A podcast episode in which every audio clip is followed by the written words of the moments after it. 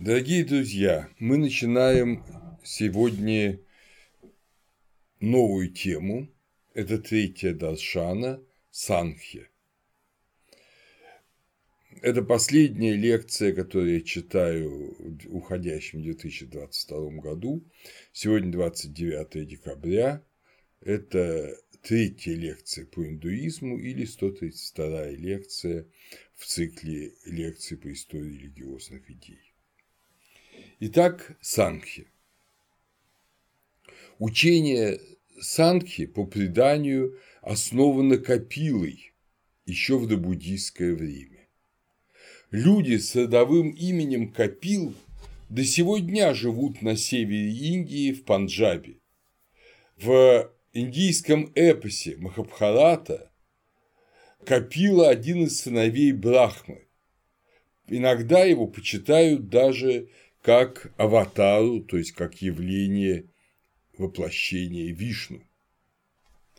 В Бхагавата Пуране,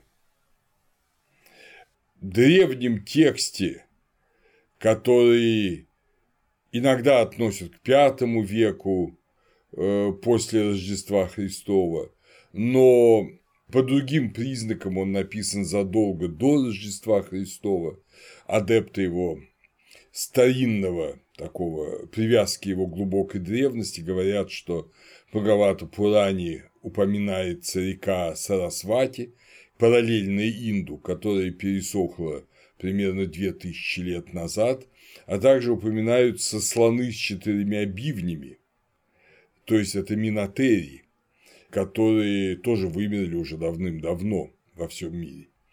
Но, опять же, это лишь разговоры, мы не можем точно датировать текст, но как бы там ни было, это старинный текст, весьма почитаемый, особенно в вишнуизме, в кришнаизме. И так э, в Бхагавата Пуране, который еще именуют Шримат Бхагаватам, в 33 главе 3 песни описываются деяния Капилы. Говорят, что его родители – это мудрец Кардама, который стал саньяси впоследствии, а его мать, его жена э, Кардамы – это Девахути, которую сам Капила просветил и привел к мокше, к освобождению. По индийскому преданию именно Капила свел реку, священную реку Ганг с неба на землю. То есть это в индийском сознании величайший подвижник, мыслитель, аскет. В замечательном Бхагавадгите, который именуют Евангелием Индии, благой вестью Индии, Кришна в своем разговоре с Арджуной объясняет, среди совершенных, среди ситхов я Муни Капила.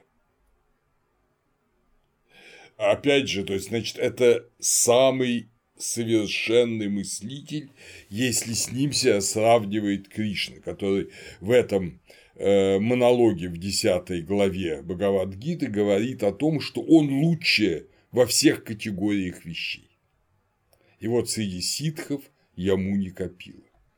В самой Бхагавата Пуране, вот в этой третьей песне, объясняет Капила своей матери, Девахути.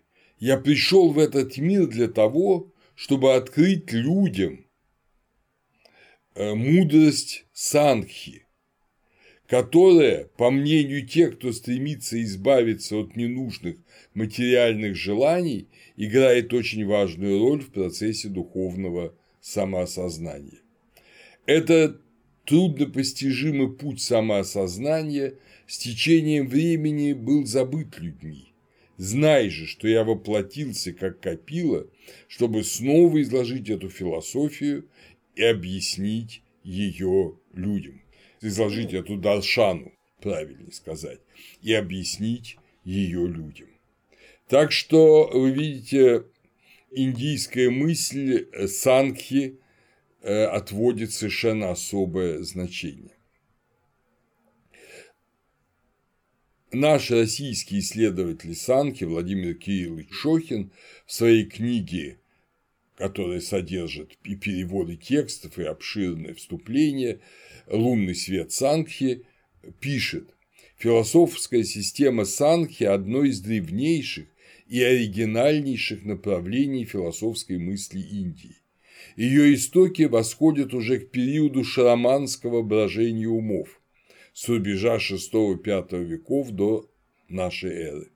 И один из ее проповедников, Арада Калама, был в числе первых наставников Будды. Вы помните, что первым, кому пришел принц Сиддхартха Гаутама, когда решил стать аскетом, это именно Арада Калама. Первый авторский текст Санхи, дошедший до нас, это текст Ишвара Кришны Самхья Карики, который был создан, опять же, мы до конца не можем его датировать, но, видимо, около 350 года после Рождества Христова. В VI веке после Рождества Христова Самхья Карика была переведена на китайский язык, и это уже точная датировка, а в XI веке путешественник Аль-Беруни пишет о самке Карике как о повсеместно принятом в Индии тексте. Самке Карика – сравнительно небольшой текст, это дистиллят санки. Ценен, конечно же, и комментарий Гаудапады к этому тексту. Опять же, ученый спорит, это тот же Гаудапада, который написал комментарии, ведантийские комментарии к Бхагавадгите, или это другой Гаудапада? Скорее всего, это другой Гаудапада, но опять же точно мы этого сказать не можем. Само слово «санкхе», которое вы найдете в написании и через «м», и через «н», потому что употребляется третий звук – это согласный сонорный звук «н», который можно и так, и так транслитерировать. Самхи – это перечисление, это нечто эмпирическое, относящееся к числам. Такое название дается потому, что Санки перечисляет уровни освобождения духа, назовем, скажем пока так, от материи. Но уже надо сразу объяснить, что словом «дух» мы переводим принятое в Санхе слово «пуруша», то есть «человек», а слово «материи» переводим слово «прокрить».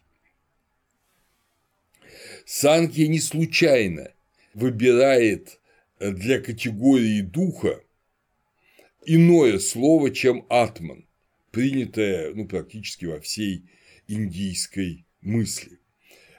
Избегая самого слова атман, Сангхья аналогичное слово махат, махат, маха, атман, да, махатма, э, великий дух, уже считает частью материи. Об этом я чуть позже объясню подробнее. И чтобы никакая категория не считалась духовной, кроме вот абсолютно внематериального состояния, она дает ему название Пуруши, человека, имея в виду, конечно же, тот же самый, о котором мы говорили раньше, 90-й гимн 10-й мандалы Ригведы, в которой, как вы помните, Пуруша самопожертвованием, саможертвоприношением творит из себя мир. Это очень важно, что он творит из себя мир, но он не мир для санхи.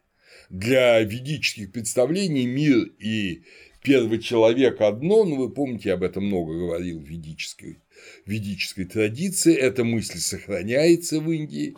Так вот, санхи важно сказать, что Пуруша одно, а мир другое. И поэтому его главные две опорных категории – это Пуруша, абсолютно трансцендентальный дух, и Пракрити – материя. Эдельтраут Харцер, э, профессор университета штата Техас в Остине, которая училась в 1970-е годы в Карловом университете в Праге, она написала статью о э, Санке в энциклопедию религий Мирчелиады, и ее дополнила в новом издании 2005 года, и она указывает. Эта статья довольно простая, она даже упрощенная, я бы сказал. Но, тем не менее, для первого подступа к Санхи она неплоха. Она пишет, основным для понимания школы Санхи является то важнейшее место, которое отводит она развлечению между бесчисленными сознающими субъектами Пуруша и материей Прокрити, двумя всецело различными принципами. Ничего не существует, кроме этих двух принципов. Вот это абсолютно верно. Здесь еще сказана важная мысль, что Пуруша – это не единый абсолютный дух, как мы сказали, Атман Брахман, да, а их множество. Множество. Каждое, по крайней мере, каждый человек – это, естественно, это Пуруша – это абсолютный трансцендентный дух. Их множество. Они изолированы друг от друга.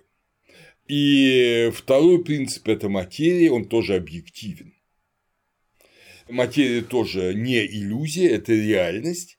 И вот задача Санки – это осознать этот факт дуальности, двойственности, это дуалистическая школа, дуальности мира, осознать, что ты и есть тот самый Пуруша, ну, собственно, и любой другой человек тоже Пуруша, и осознать, что ты не есть прокрити, ты не есть материя. Цель – это научить отделению Пуруши от прокрити. Пуруша – наблюдатель, прокрити – деятельность. Пуруша Пхокта наслаждающийся, прокрити пхокья, услаждающий. Пуруши вечный, пуруш множество, как я уже вам говорил, а любые определения, поэтому мне так сложно говорить о Пуруше в нашей этой лекции, э, любые определения исходят из прокрити и ограничивают, а Пуруши неопределим и неизменяем. Практически то, что говорят в Упанишадах об Атмане, помните, не это, не это, не это, вот это апофатическое учение об Атмане, вот оно полностью переносится на Пурушу, а Атман не сводится до высшего уровня прокрити. Цель Санхи – обрести свободное бытие Пуруши от объективной реальности прокрити. Он объективно существует в своем э, мире, в своем аморфном бытие, которое называется в Санхе Пратхана. Но его оформление осуществляется только тогда, когда Пуруша начинает отождествлять себя с материей. Вот когда Пуруша начинает отождествлять себя с Прокрити, Прокрити вокруг него вырастает в мировую систему из аморфного бытия, которым она является, когда Пуруша не обращает на нее внимания. И мир длится для нас постольку и до, и до тех пор, пока наш Пуруша, мой Пуруша, пребывает в неведении о себе как о независимом, свободном субъекте, пока он страдает, как говорят индийцы, в рабстве прокрити. При осознании своей инаковости в отношении материи мир уходит вновь в первоначальное аморфное бытие, в ту самую Пратхану, и Пуруша остается в блаженном, вечном, нестрадающем состоянии. Как вы помните, главная цель Даршан – это освобождение от страданий. Но когда Пуруша принимает контакт с Пракрити, равновесие нарушается. Махат, то есть, если угодно, хм, замена Атмана, да, Махат, а также Будхи, сознание, высшие категории других систем индуизма, они являются самой тонкой, самой высшей, самой совершенной, но прокрити. И с их помощью Пуруша может осознать свое отличие от прокрити. Как бы сама прокрити, и только она может это сделать, сама прокрити на своих высших уровнях э, помогает осознать отличие Пуруши от прокрити. Сам Пуруша, погруженный в прокрити, своими силами, у него нет этих сил, да, поскольку это чистый дух, он не может ничего осознать, то с помощью прокрити, э, с помощью будхи или махата, это одно и то же, по большому счету, разные учителя э, санхи используют то слово будхи – сознание, то махат, да, великий атман. С помощью этих высших состояний материи э, Пуруша осознает свою инаковость от нее. Вот как в Санкхе Кариках об этом э, говорится в 59-й Карике. Сознание Будхи – это наиболее тонкое проявление материи, прокрити, способствует освобождению, служа первой ступенью самоосознания. То есть самоосознание Пуруши. Как только это самоосознание осуществляется Пурушей, сознание так же, как и все остальные составляющие психики, которые ошибочно полагают частью личности Пуруши, отходят, отделяясь от Пуруши и вновь уходят в материю. Как танцовщица, которая удаляется, когда она уже удовлетворила желание своего господина. Вот этот образ танцовщицы, он один из самых любимых санкхиками. Он многогранен. Здесь речь идет и о танце, но часто танцовщица удовлетворяла и сексуальные желания господина одновременно, как говорится, после танца или перед танцем. Как бы там ни было, она не, не может оставаться вместе с господином, это всего лишь рабыня или нанятая э, женщина. Так что она удовлетворяет эстетические или интимные желания господина и потом уходит. Господин получил удовлетворение и больше танцовщица ему не нужна. Такой смелый образ, да, э, но любимый. Также и Прокрити. Оказав помощь Пуруши в осознании своей инаковости от Прокрити, удаляется и больше уже не присутствует.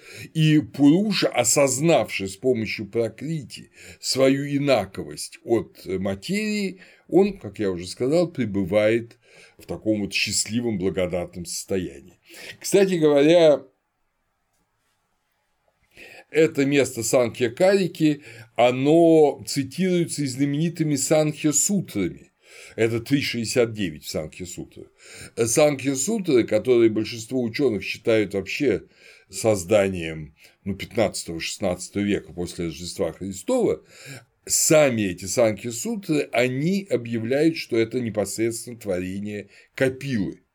Конечно, это не то, что писал Капила, Капила, видимо, вообще ничего не писал, э, он э, учил в Индии, тогда не было принято писать свои учения, но я не исключаю, что Санхи Сутры сохранили действительно учение Капилы, И э, поэтому в каком-то степени Санхи Сутра комментарий на Санхи Карику, а в какой-то степени Санхи Карика Ишвара Кришны, она является комментарием на Капиловскую Санхи Сутру. Поэтому вот этот образ танцовщицы и господина, он очень древний, очень древний и очень глубокий на самом деле, хотя и очень простой. Господин не может жить постоянно со своей, ну, если угодно, танцовщицей или боядеркой, да, она ему нужна только на короткое время. Также и материя нужна Пуруши только на короткое время. После того, как он удовлетворен осознанием и осознал, она ему больше не нужна. В следующей карике, в 61-й карике, Ишвара Кришна объясняет, ничто так нечувствительно, как прокрити. Как только говорит она себе «я признана как иное», она более не показывает себя на глаза Пуруши. То есть э, прокрите нужна только на миг, ну или на период аскетического делания, когда постепенно, опираясь на сознание, человек, Пуруша, приходит к убеждению в своей инаковости и материю, и сознанию. Потом она уже не нужна, и она не показывается на глаза Пуруши. Безусловно, он окружен материей, но он равнодушен к ней. Прокрити является первопричиной мира наших переживаний. Это первый принцип Вселенной – татва, или главный принцип – пратхана, что вся Вселенная соткана материей, включая ее психический уровень, мир переживаний. Но поскольку это бессознательный и неразумный принцип, его также называют джада, неразумный. Разумность ему дает Пуруша. Вот если угодно, в соединении Пуруши и Пракрити и возникает осознание, возникает психическая жизнь материи, э, благодаря тому, что она Пуруша обратил на нее свое внимание. Когда происходит разделение, для Пуруши наступает успокоение, для Прокрити вновь она возвращает в состояние джады, в состояние неразумия. Кстати говоря, забегая вперед, соединение Пуруши и Прокрити само по себе осознается как величайший факт уже не в Санхе, а в Тантре, в тантрических учениях Индии. Прокрити состоит из трех основных, ну, если угодно, темпераментов, гун. О гунах мы уже говорили, но я повторю. Гуны – это нити в прямом переводе санскрита. Из нити ткется ткань, да?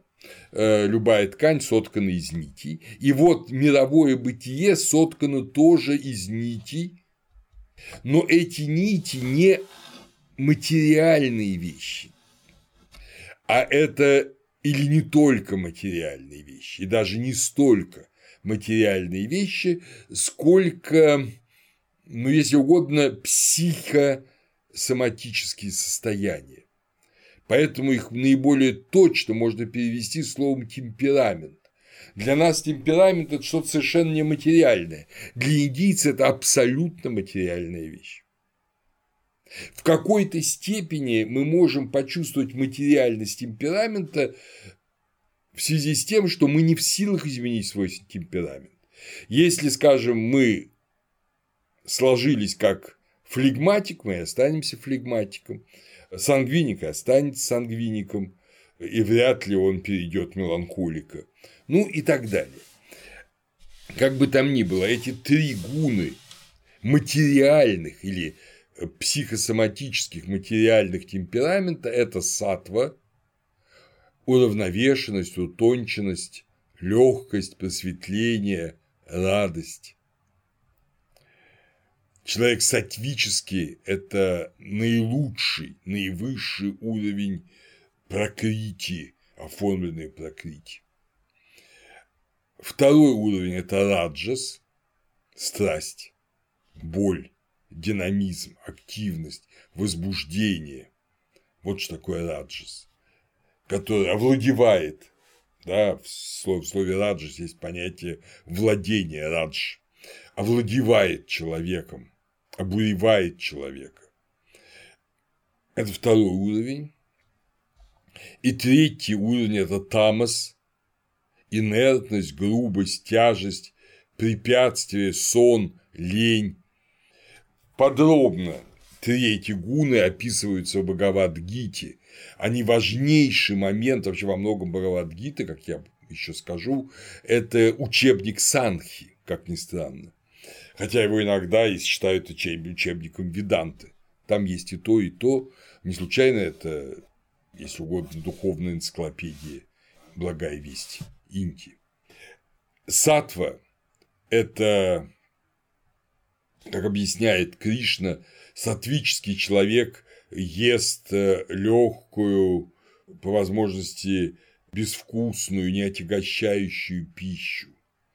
Человек раджасический ест наперченную, острую, возбуждающую пищу, а человек томасический ест испорченную, переночевавшую, вы понимаете, что в Индии жарко и не было холодильников, переночевавшая пища – это пища уже испорченная, и ест эм, э, переночевавшую, испорченную, неприятную пищу. Вот, собственно говоря, тремя этими темпераментами соткан мир. Непроявленное прокрытие бесконечно, неактивно, бессознательно находится в равновесии этих гун. Но это равновесие гун нарушается, когда прокрытие вступает в контакт с Пурушей, что приводит к проявлению мира опыта из непроявленной прокрити. В якта проявленное Пурушей, а в якта непроявленное Пурушей. Пуруша, познающий поле, есть такой в Сангхе образ, который вот на грани и этого образа с танцовщицей, да, поскольку поле – это, понятно, и женское начало, а пахарь – это мужское начало, и познающий поле – кшетраджна. Кшетра – это поле, джна – познание, да? Познающий поле – это пуруша. Поле, которое познается, это прокрити.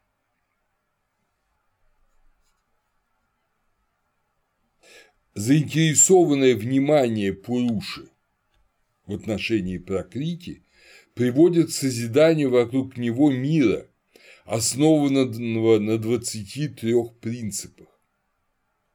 То есть вы понимаете, что когда вот это непроявленное, пассивное, бессознательное джада, да, прокрити, становится объектом внимания Пуруши, как танцовщица объектом внимания своего господина, она проявляется, она начинает созидаться. Под влиянием Пуруши строится мир. Не то, что мира нет, не то, что это абсолютная иллюзия, как говорят буддисты. Нет, мир есть, но он не проявлен, пассивен и, ну, в общем, и не интересен. Но когда к нему проявляет интерес Пуруша, то он начинает созидаться вокруг него. Сначала созидается Великий Дух, Махат или Будхи, интеллект. Это первый уровень созидания, который Пуруша часто принимает за свою суть, потому что до этого он тоже ведь бессознательный. И вот когда возникает сознание, оно возникает не из бессознательного духа, оно возникает из бессознательной же материи и становится смычкой духа с материей, но оно материально. Это махат или будхи сознание. Ну, понимаете, что будхи, отсюда и буддизм – это пробуждение, сознание, бодрствующий интеллект, отсюда и наше слово «будильник». Все это однокоренные санскритские слова. Из будхи Махата возникает Ахамкара, самость.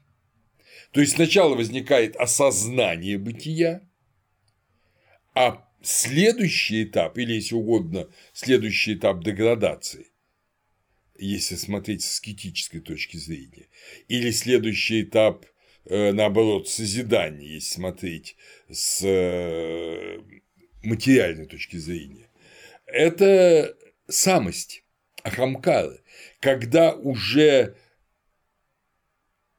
я, осознанный я, весь мир рассматриваю через себя. Уже это не осознание, а присвоение осознанного. Вот это и есть Ахамкара. Пуруша и Ахамкара – противоположности. Это важно понять, потому что у нас очень часто человек и его эго, Ахамкара – это именно эго, это одно и то же. А в э, санке это противоположности. Пуруша противоположна Хамкару. И когда он себя соединяет с ней и считает себя тождественным со своим эго, тогда он впадает в ужасную ошибку. Он попадает в рабство к прокрите. Если Будхи, Махат, может помочь и освобождению, то Ахамкара уже не поможет освобождению. Ахамкара, наоборот, будет вовлекать во все большее и большее порабощение такого человека. Ну а в западной цивилизации мы все такие люди, да? Из Ахамкары происходят пять чувствилищ, которые называются или джняны индри, то есть э, чувствилище сознания, или будхи индри, то же самое чистилище сознания, да? Знание или сознание. Джняна – знание, будхи – сознание. Какие это пять чувствилищ? Это слышание, осязание, зрение, вкус, обоняние. Э, обычные наши вещи. То есть этими чувствилищами Ахамкара оформляет конгломерат материи и завладевает им с помощью пяти действующих чувствилищ кармен индрии. Это речь, касание, хождение, дефекация и половое соитие. Также Ахамкара творит ум, манас, Манас тоже абсолютно материален, и э, он э, является уже рефлексирующим органом э, Ахамкары. Ахамкара создает вместе уже с Манасом пять тонких элементов – танматра – форма, рупа, звук, шабда, запах, гандха, вкус, раса, прикосновение, спарша. Но и из этих тонких элементов, то есть, если угодно, еще нематериальных, возникают пять объектов восприятия. Пять объектов восприятия грубых элементов бхута. Это земля, предхиви, вода, джала, огонь, агни, воздух, ваю и эфир, акаш. Об эфире я говорил, когда мы говорили о Вайшешке. То же самое. То есть, вы понимаете, не снизу творится материя, и человек не оказывается материей, осознавшей себя. Нет. Материя творится сверху. Пуруши, когда он забывает себя. В этом огромная противоположность с европейским материализмом. Вроде бы это тоже материализм, потому что все материально, вся материя, естественно, она есть, но она постепенно формируется, и вот эта непроявленная материя, объекта, она становится целой пирамидой конструкций, которая основывается на э, грубых элементах пхута, сформированных более тонкими средствами танматры, тонкими элементами, осознанная таким же материальным умом, манасом, который пользуется кармен индриями, да, речью, касанием, хождением, дефекацией и половым соитием, и пятью чувствилищами, пятью э, вот этими качествами слышания, осязания, зрения, вкуса, обоняния. Вот, собственно говоря, так выстраивается материя, и на своем высшем пределе, на своей грани она представлена Будхи, и Будхи может или склониться к Ахамкаре, или склониться к Пуруши. Вот, собственно, задача Санки – это то, чтобы Будхи Махат склонился не к Ахамкаре и не стал бы рабом вот всего этого материального комплекса, а стал бы средством освобождения от него. Прокрити, как указывают индийские современные специалисты по санхи, является источником нашего опыта, но это не эволюция ряда материальных сущностей, как я сказал, не постепенное движение материи к осознанию самой себя, а возникновение самого опыта. То есть материя, если угодно, складывается в систему из-за опыта. И вся прокрити – это всего-навсего три гуны в разных пропорциях, и взаимодействие этих гун определяет характер кого-то или чего-то, природы и определяет ход жизни, ход истории. Теория гун Сангхи широко обсуждалась, развивалась и совершенствовалась различными школами индийской философии. Повторю, что мыслительные процессы и ментальные события являются сознательными только в той мере, в какой они получают озарение от Пуруши. В Санхе сознание Будхи сравнивается со светом, который освещает материальные конфигурации или формы, принимаемые умом манасом. Таким образом, интеллект Будхи сознание, получив познавательные структуры от ума и просветление от Пуруши, создает мыслительные структуры, которые кажутся сознательными. Ахамкара эго или феноменальное «я» присваивает себе все ментальные переживания и таким образом персонализирует объективную деятельность ума и интеллекта завладевая ими.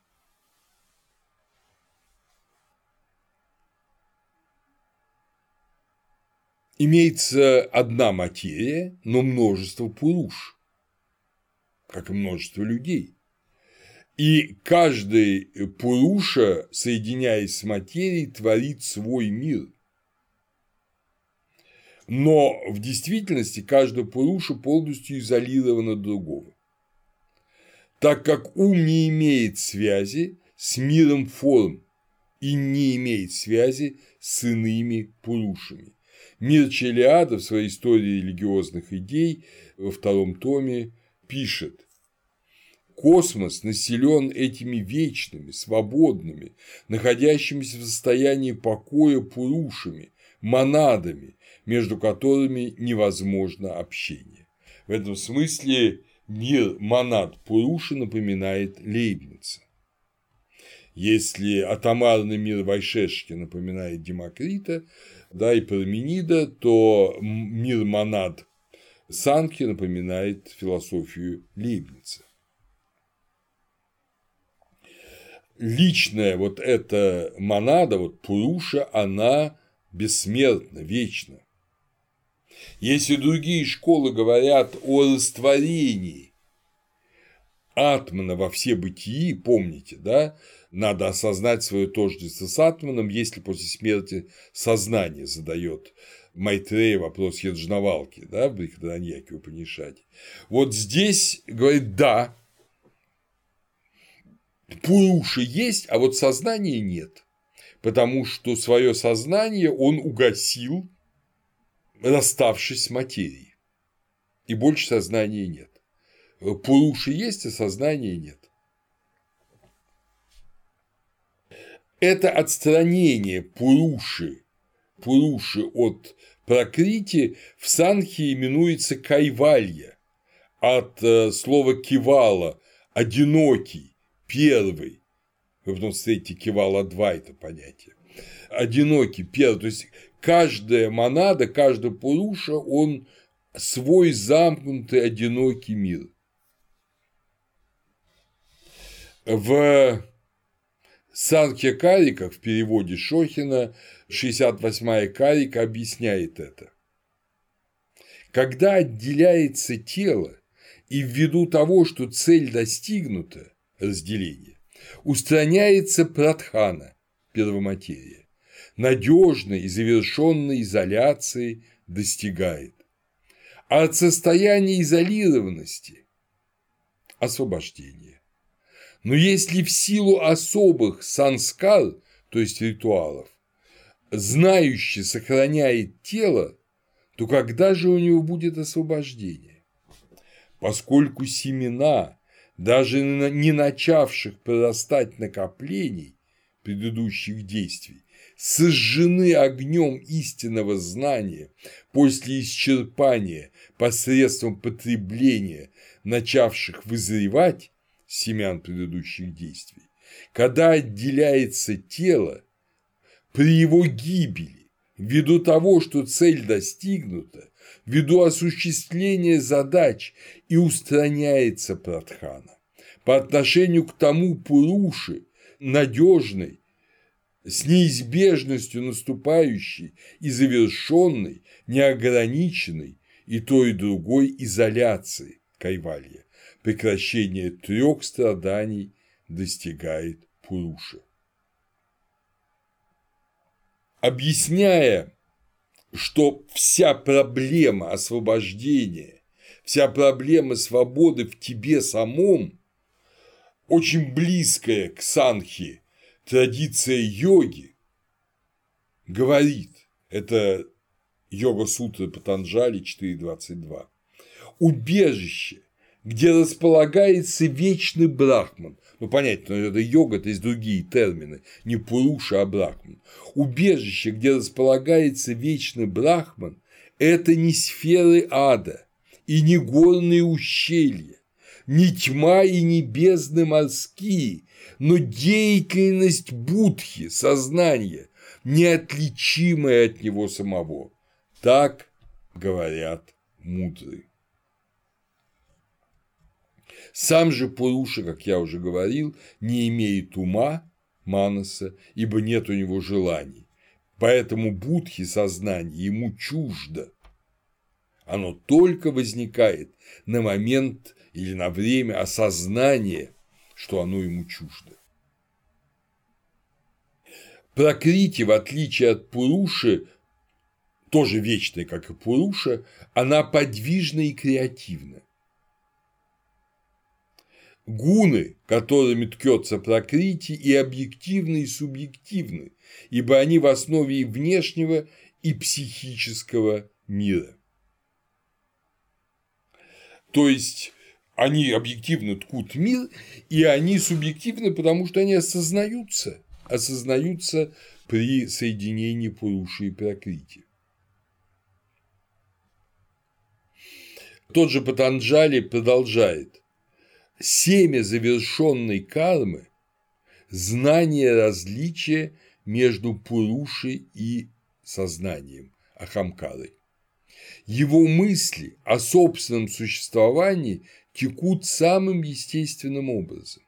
А о тех, у кого такая карма отсутствует, было сказано, то есть те, кто не осознают э, различия между Пурушей и Ахамкарой, о них было сказано, отбросив из-за своих пороков естественность, они испытывают удовлетворение от первого же возражения и избегают окончательного вывода. Размышления о своем существовании таковы – кем я был, как я жил, что такое это рождение, чем оно обусловлено, кем мы будем, почему мы будем. Однако эти размышления прекращаются у того, кто обладает знанием различия между Пурушей и сознанием Ахамкарой. Потому что все разнообразие изменений присуще только сознанию. Пуруша же при отсутствии неведения, то есть он ведает все, он пребывает чистым и свободным от влияния качественно определенных состояний сознания. От того у мудрого прекращаются размышления о собственном существовании. Это перевод Островской и Рудова. Йога-сутра 4.25. Интересно, что подобные опыты можно встретить и в э, европейской мысли, хотя они, надо сказать, стали осознаваться как нечто, ну, более-менее правильное только после знакомства с индийской философией. Психолог Уильям Джеймс в своей знаменитой книге «Разнообразие религиозного опыта» The Varieties of Religious Experience – A Study in Human Nature, изданной в 1902 году и многократно переведенной на русский язык, он приводит письмо, которое написал ему, успел написать ему, знаменитый английский поэт, любимейший поэт королевы Виктории, лорд Альфред Теннисон, который умер в 1892 году, 85 лет от роду. Вот что писал сравнительно молодому Уильяму Джеймсу в конце жизни Теннисон. Род транса при пробуждении это из-за отсутствия лучшего мира. Такое часто бывало со мной, начиная с отрочества. Простите, это перевожу я, с английского, естественно, можно было перевести, наверное, лучше. Когда я бывал в полном одиночестве. Это приходило ко мне через повторение мной моего собственного имени молча, только умом, когда вдруг, независимо от интенсивности работы моего сознания, оно вдруг распадалось и исчезало в безграничном бытии. И это не неловкое состояние, но, напротив, яснейшая истинность по ту сторону слов, где смерть становится почти смехотворной невозможностью. Утрата личности, если она и была, кажется не угасанием, то есть если и была личность, утрата личности, если она и была, кажется не угасанием, но истинно настоящей жизнью. В издании 1902 года это 384 страница. Некоторые традиции санки, вообще санки равнодушны к проблеме Бога.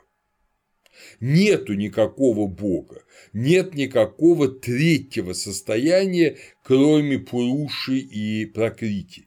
Никто не создал ни Пуруши, ни Прокрити. Это особенность всей санхи. э, и Пуруши, и Пракрити существовали вечно. Если вы внимательно слушаете эту лекцию, вы понимаете, что наличие особого третьего, ну скажем, состояния вот божественного бытия, оно э, сразу разрушает всю эту систему. Потому что тогда, понятно, Пуруша стремится соединению с Богом, э, Прокрити является творением Божьим, поэтому благом, и вся система тут же рассыпается. Поэтому для Санки совершенно естественный атеизм. Но поскольку индийский мир – это все таки мир, связанный с Богом, то многие традиции санки, особенно поздние санки, они использовали категорию Господа, Ишвары. Это Пуруша никогда не соединенный с Пракрити, объясняли такие санкики. То есть это тот Пуруша, который никогда не испытал этого соблазна или опыта бытования в материальном мире, в мире Пракрити. Наш э, ученый Евгений Торчинов э, в популярном словаре индуизма объясняет. Обычно различают эпическую и классическую санкхью. Первая из них нашла свое отражение в философских текстах индийского эпоса Махабхарата, прежде всего Бхагавадгите. Вторая представляет собой детально разработанную философскую систему, созданную Ишвара Кришной в первых веках нашей эры. Я предпочел после Рождества Христова, но не буду менять цитату. Главное отличие между этими двумя видами санхи состоит в том, что эпическая санхи монистична и теистична, сэшваравада, рассматривая материю прокрити в качестве начала производного от божественного абсолюта. Причем материя в ее творческой форме образует творческую энергию или силу Бога, йога майя майя, тогда как классическая санхи дуалистична и нетеистична, нириши варавада. Дух Пуруши и материя Пракрити рассматриваются в ней как совершенно независимые и самостоятельные субстанции, а существование единого абсолюта как в личной, так и в безличной форме отрицается. Так вот, если говорить э, как бы, э, если продолжать эту мысль Торчинова, то вот эта эпическая санки, как он ее назвал, эпической санхи Бхагавадгиты, Махабхараты, это на самом деле Бхагават Пураны, это на самом деле э, вот та самая санхи, где есть Ишвара. Кришна для Бхагават Пураны и есть тот самый Ишвара, который никогда не соединялся с Пракрити. Вы спросите, как же так? Кришна ведь воплощен, это же аватара Вишну. Правильно, он воплощен для нас, об этом мы, когда будем изучать аватары кришнаизм, будем говорить подробно, он воплощен для нас, но он не соединен чувственно. Несмотря на все свои увлечения пастушками гопи, он не, из, не, не э, чувственно не прикован к этому миру. Он вне этого мира. Поэтому Пуруша, никогда не соединявшийся с Пракрити своей волей, своим сознанием и своим самосознанием Ахамкары. Разъясняя эту идею, Роберт Чарльз Зеннер, нам с вами хорошо известный, в книге The Comparison of Religions пишет, Ишвара ни в коем случае не является тем, кого мы называем Бог. Как и все иные души атманы, он вечен, но он не является творцом и держателем Вселенной и ничем подобным этому. Он просто-напросто есть единственная душа, ну, на самом деле, э, конечно, мы понимаем, что это Пуруша, да, которая никогда не вступала в общение с материей и потому он может помочь иным душам освободиться от их связи с телом. Ну, я бы возразил Зенеру только одно здесь, и тем людям, которые эту традицию, естественно, в Индии проповедуют и о которых пишет Зенер, не совсем понятно, как при полной изолированности Пуруш друг от друга, от их полной монадности, и Швара, даже если он есть, может помочь другим Пурушам. Но, как говорится, оставим это э, для Индии. Это действительно необъяснимо.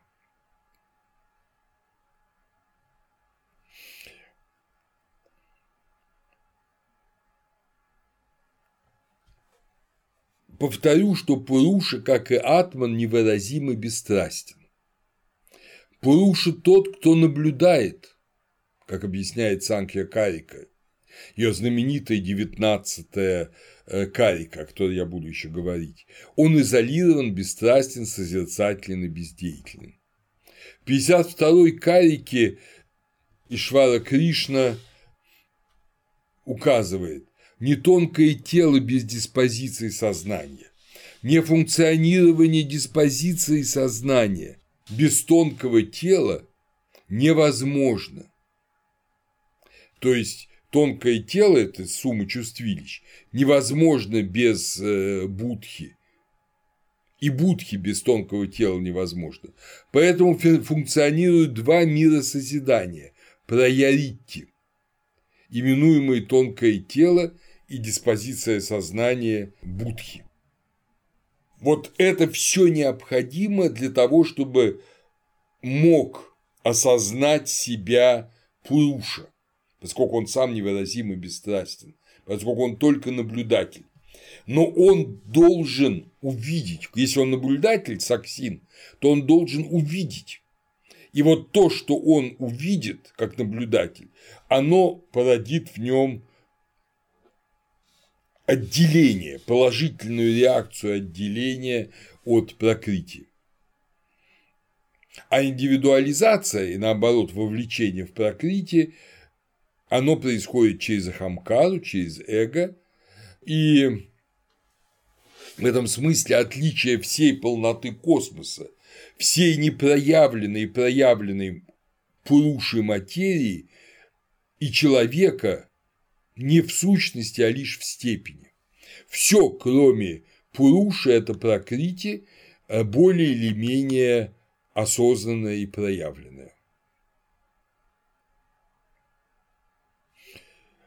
Деградируя, а с точки зрения европейской философии развиваясь, Паринама, это пространное прокрытие, творит мир форм, а Пуруша только наблюдает за этим. Ты наблюдатель, ты не деятель, говорит э, индийская учительная мысль любому ученику. Это не ты умираешь, не ты страдаешь, не ты влюбляешься, не ты соединяешься с любимой женщиной. Это все прокрытие, это все видимость видимость реальной материи, как в кино. Ты можешь страстно реагировать на то, что ты видишь на киноэкране, так или иначе ужасаться там, или наоборот воспаляться страстью, но это лишь экран, это не ты. Ты по ту сторону экрана, и умный зритель он не будет себе культивировать чувств сопричастности с, со страстями, которые разыгрывают перед ним актеры, то есть прокрытие. Оппонент этого говорит, поскольку активность – способ бытия прокрытия и миросозидание происходит всегда, то освобождения не будет – ты вечно будешь смотреть этот фильм. Но в Санхья Сутрах Капила объясняет это, или как бы приписаны Капиле эти слова. Миросозидание от Брахмы до травинки ради того, до различительного знания. Ради того, для Пуруши, то есть ради освобождения мира созидания. Это способ бытия прокрытия до появления различительного знания. Пока различительное знание не явится, ибо собственной природы не одолеть. Вот мы с вами уже коснулись образа кино, и он, я думаю, вам и нам всем поможет.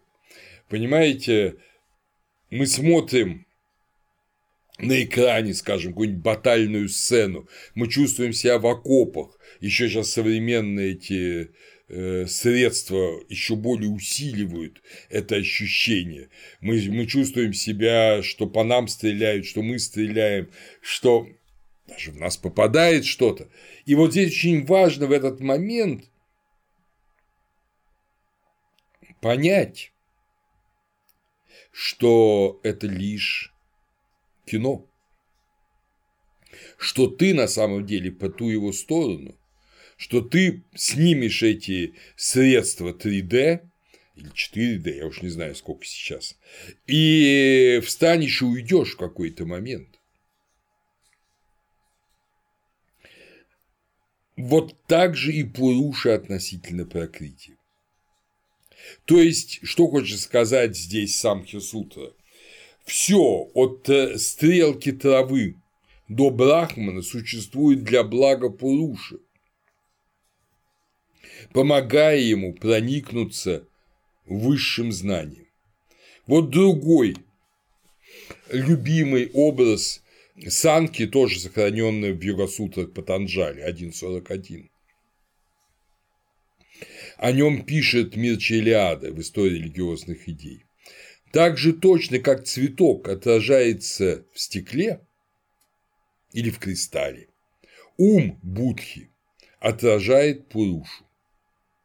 Но только невежда будет приписывать стеклу качество цветка. Для Санхи, как и для Упанишат, это Мирчеляда, естественно, пишет, есть только один путь спасения – правильное знание о духе. И первый шаг к достижению этого спасительного знания состоит в том, что необходимо понять, Пуруша не имеет качеств. Дух Пуруша не имеет качеств. С того момента, как мы поняли, что дух свободен, вечен и неактивен, все, что с нами происходит, боль, ощущения, желания, мысли и тому подобное больше не принадлежат нам. В конце XIX, в начале XX века известный э, немецкий мыслитель, неокантианец баденской школы Генрих Йон Рикерт, который родился в 1863 умер в 1936 году, к сожалению, приняв нацизм, он разработал задолго до этого, в конце 19-го, начале 20 века, теорию трех уровней познания. Это его работа «Границы естественно-научного образования понятий». Тоже эта работа не раз переводилась еще до революции на русский язык и, кажется, недавно была снова переиздана. Владимир Кириллович Шохин вспоминает Рикерта в своих книге «Сутры философии Санхи» на пятой-седьмой страницах предисловия. Он говорит о том, что Рикерт был бы страшно удивлен, узнав, что его «гениальное» в кавычках открытие было за тысячелетия до него открыто Санхи. Но я думаю, что на самом деле Рикерт не был бы этим удивлен, потому что он, как человек уже конца XIX века, был знаком и Санхи, и с основами индийской философии. В это же время его, в общем, соотечественник Макс Мюллер написал шесть систем индийской философии, где подробно описал Санхью, так что я думаю, что Рикер, как человек культурный, был с ней знаком. И, возможно, даже его вот эта теория трех уровней объективации – это на самом деле размышление над индийской философией, а не только над Кантом. Итак, Первый уровень объективации, он по Рикерту тот, в котором живет все человечество. Я одно, а мир другое. Я противоположен миру. Вот я одно, а люди на улице, моя жена, та еда, которую я ем, тот фильм, который я смотрю, это другое. Второй уровень – это психологический уровень. Я одно, а мое тело и окружающий мир – это другое. Вот то, о чем говорил как бы в отрицательных понятиях Бродский. Надо понять, что ты не только плоть, поэт, я имею в виду Бродский, что ты не только плоть в этом своем стихотворении «Рождество» говорит. Это, естественно, аксиома греческого идеализма. Так предлагает понимать реальность э, Платон, Аристотель. Я одно, а мое тело другое. Также стоики размышляют, также эпикурейцы предлагают думать. Но есть и третий уровень объективации. Я одно, а мои чувства, тело и мир – это другое. Вот все, весь психический комплекс, так же, как и соматический, и космический – это иное. Я – это не мои чувства. Это очень сложно понять человеку европейскому. Поэтому в этом смысле Рикерт, продолжая идею Канта «мир для нас и мир в себе», вещь для нас э, и вещь сама по себе, э, вот продолжая эту идею, он говорит, что наши чувства – это тоже не мы. Наш ум – это не мы. Но на самом деле он говорит то, что отлично действительно известно в Санхе, и с чем он, наверное, знакомился. Теперь я вам обещал вот эту девятнадцатую карику Санхи Карики более подробно разобрать. И вот Ишвара Кришна пишет «Пуруша индифферентен, Матхьястха, Пуруша индифферентен подобно отшельнику, как отшельник изолирован, индифферентен, э, когда крестьяне близ него обрабатывают поле, так и Пуруша пассивен, когда вращаются гуны. Отсюда созерцательность и бездеятельность. Если индифферентен, то и созерцатель. А потому Пуруша и не является агентом тех действий. Перевод Шохина, перевод непростой, но зато очень точный. Это третий любимый образ Санхи после танцовщицы и кристалла с цветком – это отшельник, который сидит где-то на опушке леса, рядом с крестьянскими полями. Крестьяне стараются, обрабатывают поля, им нужно вырастить урожай, иначе они просто с голоду помрут и их семьи и ничего продать не смогут, а уж тем более не смогут стать богатыми. Но все это для отшельника совершенно чужое. Он сидит, погруженный в глубину своих мыслей, возможно, именно мыслей Санхи, и даже особо и не смотрит на это поле, а если смотрит, то совершенно невидящим, но фиксирующим взглядом. Гаудапада, опять же, это, скорее всего, как я уже говорил, другой Гаудапада, не Гаудапада Адвайта Веданты, он в своих комментариях на Санкхе-Карику, тоже старинных, он пишет, и ввиду той противоположности устанавливается субъектность этого Пуруши. Субъектность Пуруши, что он абсолютный абсолютно невоспринимаемая вещь. Он полностью не объект. Ведь если мы внимательно посмотрим, то мы являемся в некотором роде объектами самих себя. Я, когда думаю о себе, я думаю о себе как об объекте своей мысли. А вот Пуруша, он абсолютно субъект. То есть он не думает о себе, вообще нет понятия себя у него, Ахамкара, он фиксирует внешнее, сам оставаясь по ту сторону объективности, поэтому он чистый субъект. И вот это имеет в виду Гаудапада. И ввиду той противоположности устанавливается субъектность этого Пуруши, изолированность, индифферентность, созерцательность и бездеятельность. При том, что Сатва, Раджас и Тамас являются агентами, устанавливается субъектность Пуруши. То есть Асатва, Раджас и Тамас приносят ему информацию, а он ее только зритель. Ведь гуны именно действуют, а субъект не действует и не устраняется от действий. Пуруша изолирован от трех гун, инаков им. Пуруша индифферентен, подобно отшельнику. Как какой-нибудь отшельник изолирован, индифферентен, когда крестьяне рядом с ним занимаются обработкой поля, так и Пуруша ничего не делает, когда вращаются гуны. Тригуны функционируют как агенты действия, не Пуруша. Он только созерцатель действия. Таким образом устанавливается и существование Пуруши. Вот эта последняя фраза Гаудапады, которой нету у Ишвара Кришны, она очень важна. То есть кто-то должен фиксировать вот это движение гун, это бытие мира. О чем материалисты э, забыли. И вот этот фиксирующий это и есть Пуруша, поэтому он есть, но он чистый зритель, как аскет на поле. Поэтому санхики выделяют конструктивные и деструктивные аспекты э, будхи махата, скажем это через дефис. Конструктивные – те, кто позволяют отделиться полностью от прокрити пуруши отделиться и стать чистым созерцателем, не рассматривать кино как часть своей жизни. Это какие аспекты? Это достойность, знание, невовлеченность и сила. Сила – это осознать, принять и быть таким. Деструктивные аспекты будхи – сознания, ведущие к сансаре, к перерождению, к страданию – это бесчестие, невежество, вовлеченность и бессилие.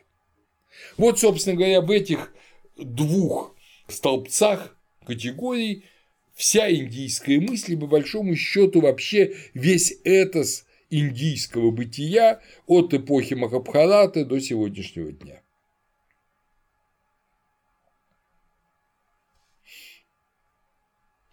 Можно, конечно, считать, что это аскетический прием аскетический прием аналогично буддийской анатте. То есть это, если угодно, метод отвлечения от страстей. Не более того. Но в этом есть нечто большее. И об этом мы сейчас с вами поговорим.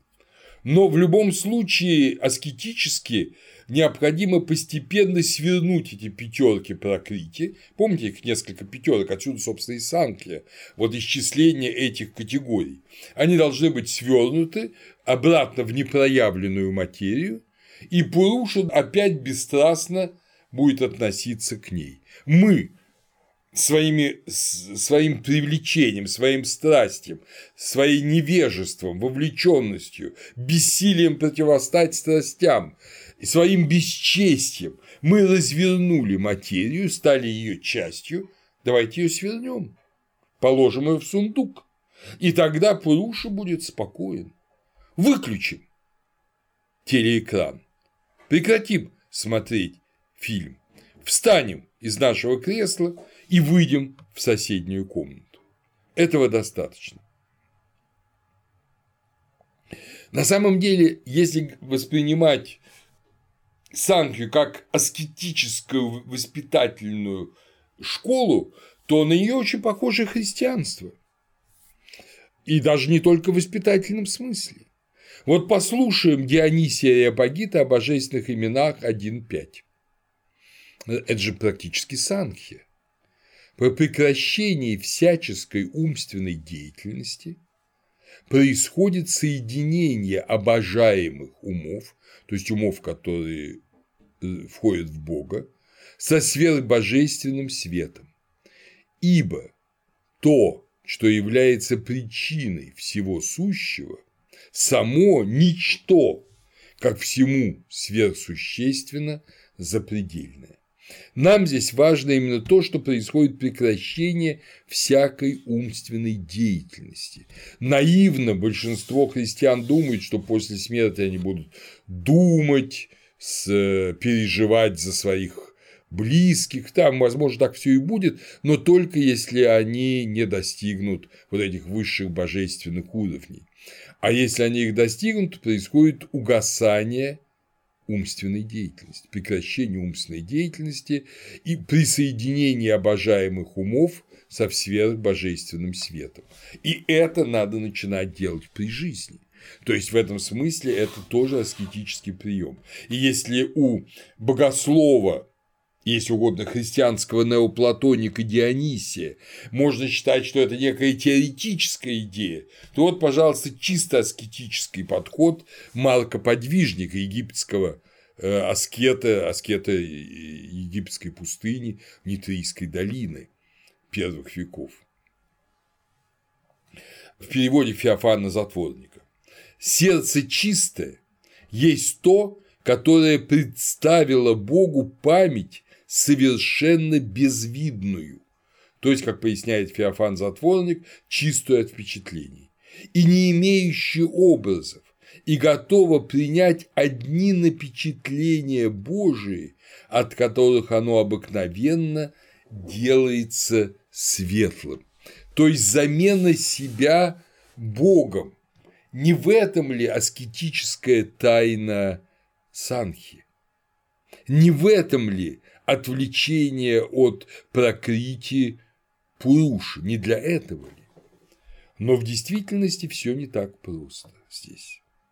Дело в том, что в Библии творение человека происходит из отсоединения персти земной, который сотворен весь мир, и духа. Помните, да, слова? И взял Бог пел земную, вдунул в нее дыхание жизни и стал человек душою живую. То есть человек – это соединение, если угодно, прокрити и пуруши с большой буквы, божественного духа. Понятно, что Дух Божий – это не чувство, не переживание, а чистое божественное бытие. Никакие эмоции Дух Божий не добавил в материю. И э, эмоции возникают от того, что вот этот дух божественный, чистое бытие соединяется с материей. Быть может, страстно соединяется с материей, что произошло в грехопадении. В этом смысле это чистая санхия. Это тот самый Пуруша, Дух Божий, и та самая материя, в которую вдунут он, и из которой к нему поднимаются все э, и восприятия, и пристрастия, и состояния. Но в Библии это не случайно, потому что вся суть человека, для чего он, собственно, и создан, это то, что он деятель в сотворенном мире. Он, если угодно, Бог сотворенного Богом мира.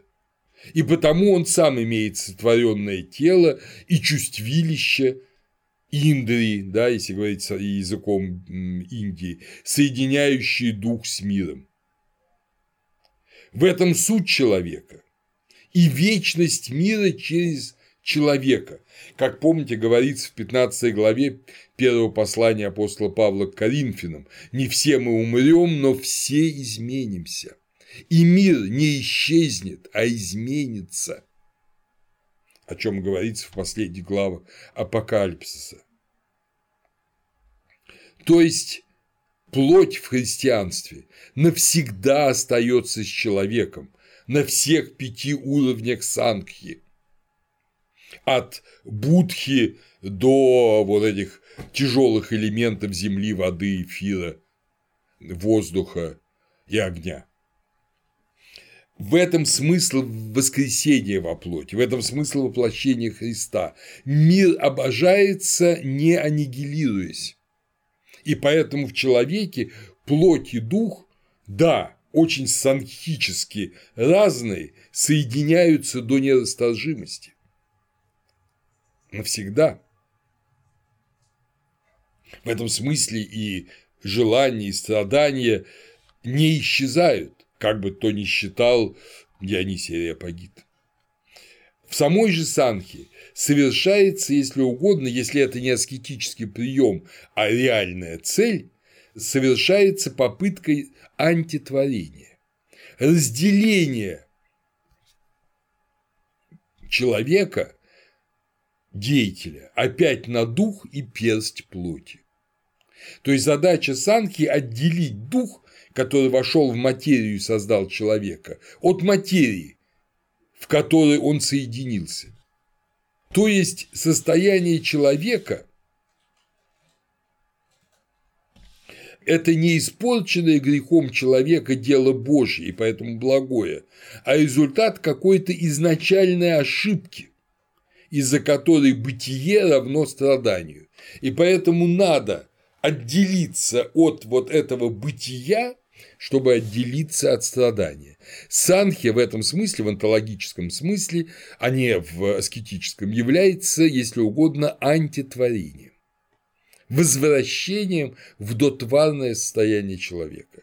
Вот эта древняя система оказывается таковой.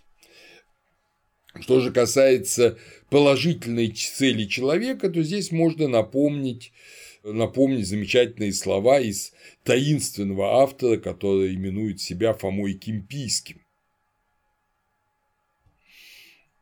На всех уровнях деятельности в Боге человек сохраняется, но как деятель Бога. Его э, Фомы Кимпийского творения о подражании Христу – это третья часть 14.2. В переводе, кстати говоря, Константина Петровича Победоносцева, прекрасном переводе. Нет светлости ни единой, если ты отымешь руку твою, Господи. Не пользует никакая мудрость, когда ты оставил править без тебя. Никакая крепость не поможет, когда ты перестал охранять. Никакое целомудрие небезопасно, когда ты его не покрываешь. Ничтожна вся бдительность о себе, когда нет тебя на святой страже. Оставлены тобою тонем мы и погибаем, в посещении твоем живем и воздвигаемся. Непостоянны мы, но тобою утверждаемся, охладеваем, но ты воспламеняешь нас. То есть мы видим, что человек воспринимает себя, хотя он и знает тайну вот этого единства духа и плоти в творении, он воспринимает себя как материю, которая поддерживается и доводится до совершенства духом. Не отделение духа от материи, а доведение материи до совершенства духом. И через человека до совершенства доводится человеком же весь мир. В этом великое, если угодно, антисанхия христианства.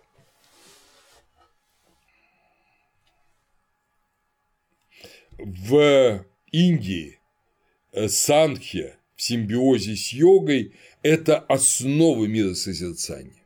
Если угодно, это вот то, что делает современную Индию такой, какая она есть, и противоположной современному миру Запада, который создает христианство, но если шире, три авраамические религии. В Бравадгите и в Мокшатхарме оба текста – это часть Махабхараты, говорится о вот этих санхических идеях, противоположных христианским. Они кажутся очень близкими.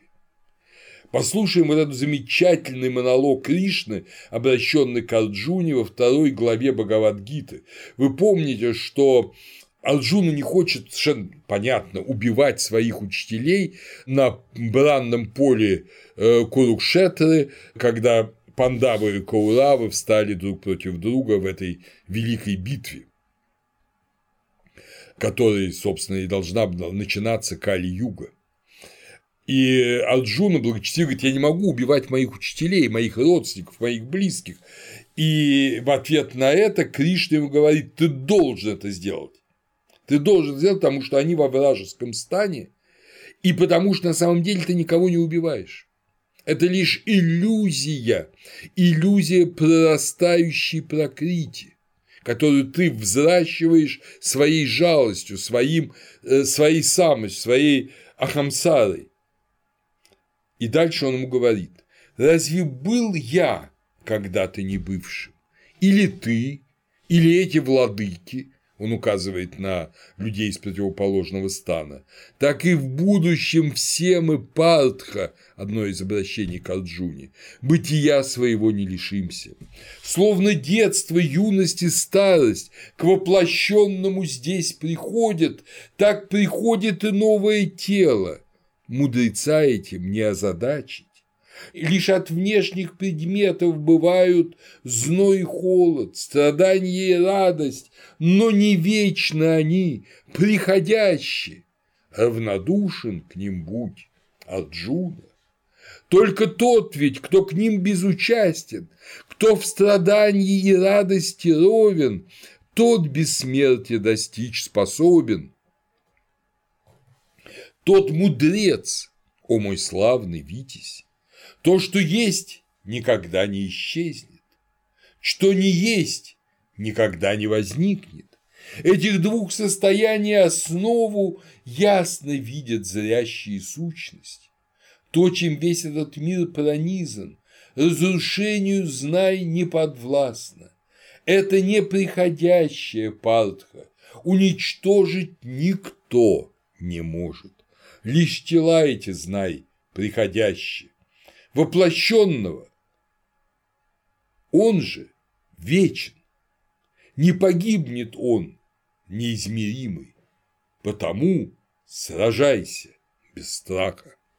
И дальше, помните эти слова «убийца мнит, что убивает, убитый мнит, что пал в крови, ни тот и ни другой не знают, куда ведут пути мои». Но это уже Илиот, э, излагающий Бхагавадгиту. Это перевод Э, Сева Семенцова, Всеволода Сергеевича Семенцова, э, мне кажется, великолепный перевод. Но видите, что это абсолютно, вот это все очень красиво, но все это абсолютно противоположно христианству. Вот здесь и речь идет об абсолютной противоположности. И, может быть, ни одна другая традиция Индии столь явно это не показывает, и даже не в отношении к Богу, а в отношении к человеку, к Пуруше, как это делает Санхи. Ну и, соответственно, совлеченная с ней, соединенная с ней йога. Эдельтраут Харцер пишет в этой же статье в энциклопедии религии.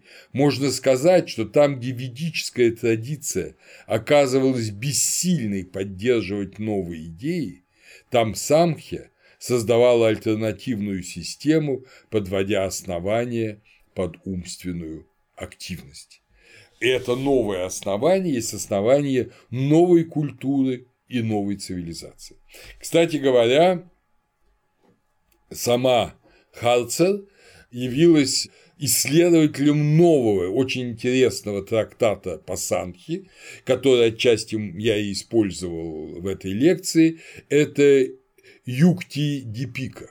Этот трактат был найден, опубликован в 1938 году. Так, до этого он был неизвестен, Максу Мюллеру он был неизвестен, и э, он еще более ясно, еще более четко с кричкой буддизма одновременной раскрывает суть, вот эту специфическую суть санхи.